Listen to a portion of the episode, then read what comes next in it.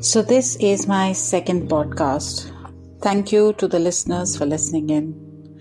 I had hoped I would hear from you, mm, some messages perhaps.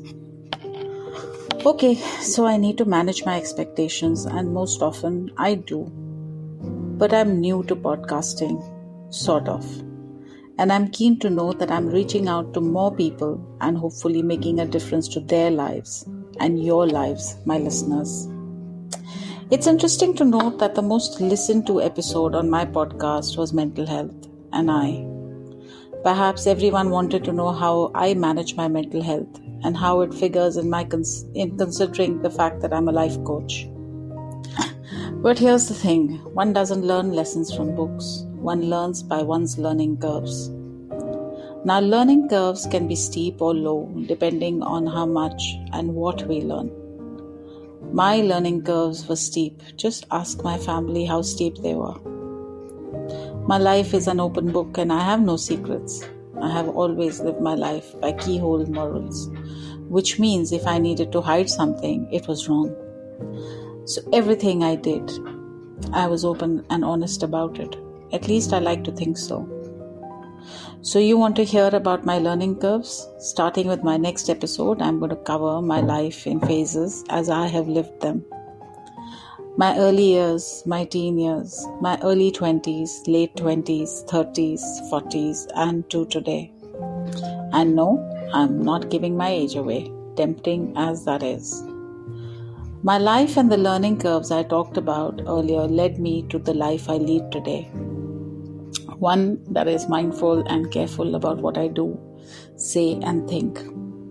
I learned that in order for my life to be what I wanted it to be, I had to choose to do what was right for me today. No compromises on that. The last six years have been the worst so far. We lost our business, our home, but we still had what mattered most our family and each other. And no matter what happened, we had to hold on to that. So while battling all our financial issues, we fought to keep our family as one united unit. When people turned their faces away, we found each other and drew strength from the fact that we had what mattered. Like I said earlier, steep learning curves. What doesn't matter is whose fault it was. What mattered was we were all in it together. 12 years ago, this would not have been true. My life choices and how I lived had caused rifts, and the family was fragmented and scattered. But by God's grace, family strength, and united understanding, we haven't completely got over our troubles, but we got each other to talk to. No one said life was going to be easy, and it certainly didn't come with a rule book. But it did come with its tender mercies, like my kids who are adults now, my mother who's rock solid, and a partner who's patient and understanding. If this is what I get, I'm grateful.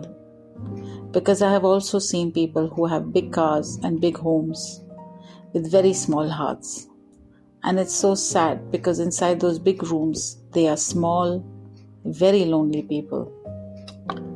But guess what? They are on a learning curve too much like I was once, once upon a time, and still find myself there sometimes.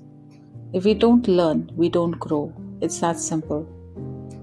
And with this, I come to the end of this episode, cheering all of us on to more growth and more learning. So we may be we may lead the more authentic lives we were meant to. Till the next time, this is Monisha signing out. See ya.